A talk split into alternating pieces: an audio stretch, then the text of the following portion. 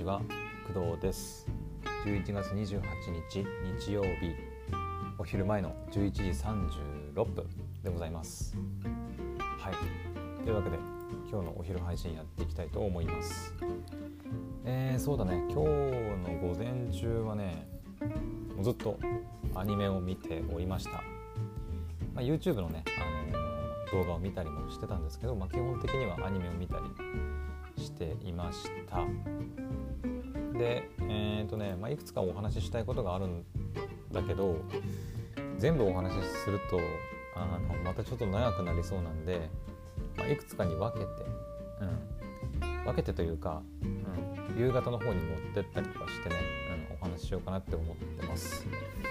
でこのお昼の配信では一応ね2つかな、うん。まあ、時間を見てもし余裕があれば他のお話もしようと思うんだけどとりあえず2つお話ししようと思います。えー、とまず1つ目がえっ、ー、とね、えー、セレクションプロジェクトのアニメの話です。えーとね、ついさっき、まあ、見たばっかりなんですけどえっ、ー、と第何話だったかな？セレクションプロジェクトの第8話が、はい、あの金曜日だったかな？とかに更新されていたものを、えー、今日ついさっき、はい、見ました。で先週も確かね喋ったと思うんだけどセレクションプロジェクトに関しては。えっ、ー、と第7話だったかな。うんあの臓器提供ドナーの話を、はい、したかなと思うんですけど、まあ、このセレクションプロジェクトの、えーとえー、主人公の、えーと、三山鈴音ちゃんがね、小さい頃に、まあ、心臓が弱いのかな。心臓が弱くてで、まあ、そのままだと、まあ、ちょっと亡くな亡くなってしまうというか、まあ、命がない,、まあ、ないっていうことで、えーと、心臓のドナーの提供を受けてで今頑張ってアイドルになってるみたいなアイドルを目指して頑張ってる。っていうね、まあ、設定のキャラクターではあるんですけど今回の第8話でまああのネタバレにならない程度に言うと,、えーとまあ、なんとなく察してはいたんですよ。その、まあ、6話7話で、まあ、その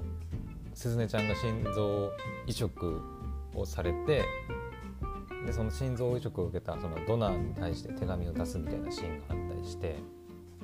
で、まあ、そのリアルなところはちょっとわからないけど何ていうのそのドナー提供を受ける人とドナーを提なんそのその臓器を提供する側と臓器を提供してもらう側？そこのなんかなんていうの？お互いの素性っていうのはなんか分からないようになってるのかな？うん、なんか病院側はもしくは、まあ、仲介に入ったりするから、まあ、分かるのかもしれないんだけど、まあ、その辺のお互いの個人情報的なものはなんかお互いに知りえないようになっていると思われる。あのリアルでもね、うん、だからそのすずねちゃんの心臓はいて誰から提供されたものなのかっていうねところにはこうえっ、ー、とね6話7話ではまああんまり深くあの触れていなかったんですけどですずねちゃんがその、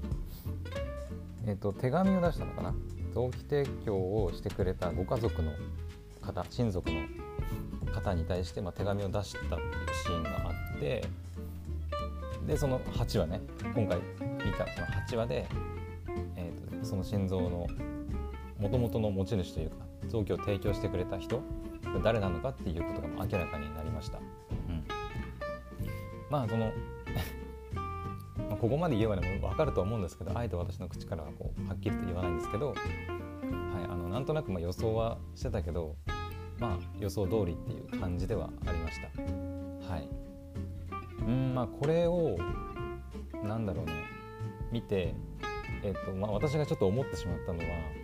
あのやっぱりねネットでもちらほら書かれてますけどあのアイドリープライドとあの似てるなっていうか、まあ、ほぼ同じかなって設定的にね、うん、アイドリープライドっていうねあのまた別の、えー、アイドル作品がねあるんだけどその「アイドリープライド」っていう作品でも、えー、臓器提供をまあテーマじゃないか。臓器提供っていう話題がねまあ、主人公の設定として、まあ、あの盛り込まれていて、まあ、大体、うん、同じなんだよね。その結局ヒロインの女の子の心臓を、えーと、もらったのは誰かみたいなところ、うん、なんだけどだからセレクションも全く同じだったから同じ設定でいっちゃうんだと思ってうんこれをまあ悪いとは言わないんだけど、まあ、同じアイドルもので、えーと、その心臓を移植されてでかつその誰から移植されたのかっていうところもまあなんか大まかなこう数字というかところが似ててうんなんかここまでにさせていいのかなっていうところはちょっと感じちゃったかなっていう気はします。はいまあ、アイドリアイドリプライドはアイドリプライドで、まあ、面白かったし、まあ、どちら、まあ、放送で言うとやっぱアイドリプライドの方が先であのめちゃくちゃ感動させてもらったんだけどやっぱそのセレクションの方が後発になっちゃったから、まあ、そのなんだろうアニメ化のプロジェクト自体がどっちが先とかは分からないよ原作がどっちが先とかも全然分かんないけど、まあ、その結局セレクションプロジェクトの方がアニメとしては後発になって、まあ、こういう風になるとやっぱりアイドリープライドのパクリだっていう風に言われてしまうのは、まあ、しょうがないかなとは思います。はいただまあそのアイドリープライドはえっ、ー、とアイドルとしてデビューしてで他のアイドルたちと戦うっていう、まあ、作品ででセレクションプロジェクトがそのアイドルを目指すためのそのオーディションがメインの作品なので、まあ、そこはね、まあ、全然大きく違うところかなとは思います。はい。まあ、と出てる登場キャラクターも全然違うし、うん。まあ、魅力というかなんだろう。まあキャラクターも全然違うしそれぞれねお互あのアイドルプライドもえー、セレクションプロジェクトも魅力的なキャラクターたくさんいるんで、まあ、完全なるパクリではないんですけどやっぱりどうしてもアイドリープライドのパクリ作品って思われてしまうのはまあしょうがないかなって、うん、思いますね。ここまでその同じ要素がねこう含まれてしまうと、うん、アイドルでえっ、ー、となんかえっ、ー、と待ってアイドルでなんていうのかな移植移植系のその臓器の主人公その主人公のヒロインにそのそういう、去があるっていうのとあとじゃあその臓器提供してくれた人は誰なのかっていうところの要素がもうほとんど丸かぶりしちゃってるんでうんまあしょうがないかなって、はい、思います。うんまあ、今後ねそのセレクションプロジェクトがどうなっていくかはちょっとねまだ8話の段階なんであと9101112あるかどうか分かんないけど13とか5話4話ぐらいかあると思うんで、はいまあ、誰がねアイドルになるのかっていうところがねかなり気になるところかなって思います。はいうんまあ、これがもしねそのアイド,、うん、アイドルものじゃなかったりしたらまたそこまでは言われなかったと思うんだけどアイドルもので同じその心臓移植っていう話題がねこう盛り込まれてるからねちょっと、うん、だいぶかぶってるなって思われてしまいますよねやっぱり。うん。それこそエンジェルビーツとかみたいなそれこそもっと前の作品でなんか大もなんだろう。私の中ではそういう臓器提供のお話が出てくる作品としてはエンジェルビーツがかなり先かけなのかなっていう感じはしますけど、うん、あれだけ全然違う作品だとまあパクリとは言われないと思うんで、であの皆さんもねあんまりそのなんだろうパクリだパクリだってあのバカにするんじゃなくて、うん、あくまでそのセレクションはセレクション。アイドリプライドはアイドリプライドで見るのがまあいいかなって思います、うん。まあ、どちらも魅力的な作品なんで本当に。はい。ちなみにアイドリープライドに関しては私はもう最後泣きましたね。はい、うん、というわけで、アイドリープライドのアイドリープライドの話じゃないセレクションプロジェクトのお話でした。つ目いこうか。2つ目もアニメの話です。本当にね午前中アニメばっかり見てたんで、うん、アニメの話をさせてください。で2つ目は、えー、ガンダムの話、うん、今ねあの昨日言ったかな？YouTube アニメウィーケンドって言ってなんか YouTube でね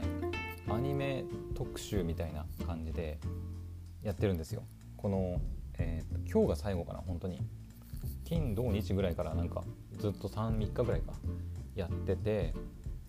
今日が最終日なんですけどおそらくでガンダムチャンネルさんもねあのいろんなガンダムの作品出したりとか他にもだから ABEX さんもそうだし、えー、角川さんとか、他のアニメ公式チャンネルさんもいっぱいアニメ出してます。はい、であの私がねあの今日見たの見たっていうか全部見たわけじゃないんだけどあ懐かしいなって思って見たのがあのガンダムチャンネルさんにアップされてた「えー、ガンダム00」の第22話でございます。はい、私はねまあ、前にも言ったかなガンダムシリーズガンダムシリーズはえっ、ー、とねショックその本当に宇宙世紀って呼ばれるそのなんだ初期のアムロとシャアとかが出てくる初代のガンダムとかは全然わからないんですよ。うん、だからユニコーンとかもなんかその辺の宇宙世紀関連のガンダムシリーズはまあ見てはいるけどよく分かってないっていうところが 大きくてとりあえずガンダムかっこいいなぐらいの感覚で見てるんですね。うんえー、初代ガンダムとかゼータとかあとなんだユニコーンとかあと今まだ見てないけどハサウェイとかナラティブとかもそうかあの辺ね全然よくわかんないけどとりあえずガンダムかっこいいから見てるっていう感じなんですけどえっと私が一番最初に触れたガンダムは、えっと、ガンダム機動戦士ガンダムシード。でその続きのガンダムシードデスティニー。でガンダム00あとは、えーと鉄血のオルフェンズとか。あとはその、えー、ビルドシリーズというかガンダムのプラモデルを使って戦わせる、えーまあ、また別のあのガンダムシリーズと言っていいか分かんないけど、まあ、そういった作品。類は見てはいるんですね。うん、なのでこの「ガンダム00」の第22話もあの00はちゃんとあの見てるので、うん。まあ、の見たことあるんですよ。で、えっと、第22話って書いてあってあのサムネが出てた出てたんだけど第22話って何だっけ？と思ってうん。サムネにねあのまあえっ、ー、とこれなんだっけ？何ガンダムだっけ？ちょっと名前が出てこないな。そうそこまでメカの名前を全て覚えてるほどもう詳しくはないんだけどえっ、とまあ主人公機のガンダムがねちょっと赤くなってるサムネがねこう出てるんだけどあこれもしかしてあれかと思って、うんまあ、ガンダム何もねあの知らない人が見たらよくわかんないかもしれないんだけど、まあ、ガンダム00の、えー、ファーストシーズンの結構、まあ、見せ場というか、うん、めちゃくちゃかっこいいシーンだね。うん、あの、ガンダムシードとかもなんかやっぱりその主人公のキラヤマトがなんか新しい機体になってなんかもう無双するみたいな あの回があったりとかやっぱりそのなんだろう主人公がこう新しい力を手に入れて、え、覚醒して無双するして敵の機体をこうめった打ちにするみたいなシーンがちらほらあったりするんだけど、まあ、その00の中だと、まあ、この第22話がやっぱそこに当たるのかなっていう気は、はい、します。うん、本当に00はね、えーと、ファーストシーズンセカンドシーズンまでの時か。で映画で完結だったと思うんだけど面白いねダブルをね。その宇宙世紀を全然知らない人間からするとやっぱりシードとかダブルオーって見やすいんだよね。そのえっ、ー、と何ていうのかな。独立したガンダムだからそのその作品だけ見てればわかるからね、まあ、非常に見やすいと思います。はい。あと何といってもやっぱガンダムとしてはやっぱ歴史がかなりねその新しい方なんでやっぱアニメーションの美しさもやっぱ綺麗だしガンダムの機体とかも。うん。あとは何だろうね。やっぱ男の人たちのキャラがかっこいいから男が見るガンダムでもあるんだけどやっぱ女性人気もやっぱあるんじゃないかなって思います。特に WO とかシードはね、うん、なんかシードから結構女性ファンがガンダムガンダムの女性ファンが増えたみたいなことも聞いたりするんで、うん、だから女性にガンダムを勧めるんであればやっぱシードとか WO あたりから進めるのがまあ、いいと思いますね。私もなんだかんだやっぱりそのシードから入ってダブルを見てガンダムねちょっとハマったりしてたんではい。なのでダブルを非常におすすめの作品です、うん。まあ、ちょっとねガンダム自体はやっぱり暗いというか うん。まあ、まあまあね後半になると人がこうなんだろうメインで出てきたキャラクターたちがちょっとねまあなんだろうまああんまり目の当てられない状態になったりするんでうん。まあ単にその明るい笑えるアニメっていうわけではないけどやっぱり、うんまあ、戦争をテーマにした、うん、作品でもあるんでいろいろ考えさせられる作品かなって思います。はい、えあとはそうだねランダム00で言うとシードの時もそうだったけどやっぱ歌のレベルが高いよね。うん、あの最近のそのユニコーンとか、ナラティブとかハサウェイとか。っていうとやっぱりその、えーと、沢野弘之さんが、えーと、劇中曲っていうのかな何ていうのかなを手がけたりあと主題歌も、ね、手がけたりしていますけどこのシードとか、えー、ダブルの時ってシードの時は、えーと、西川さん TM レボリューションの西川さんがね、まあ、歌ったりして、まあうん、かなりそのいい曲になってたりするし、まあ、他にもねアーティストさんいたりするんだけど00はどちらかというとなんだっけえっ、ー、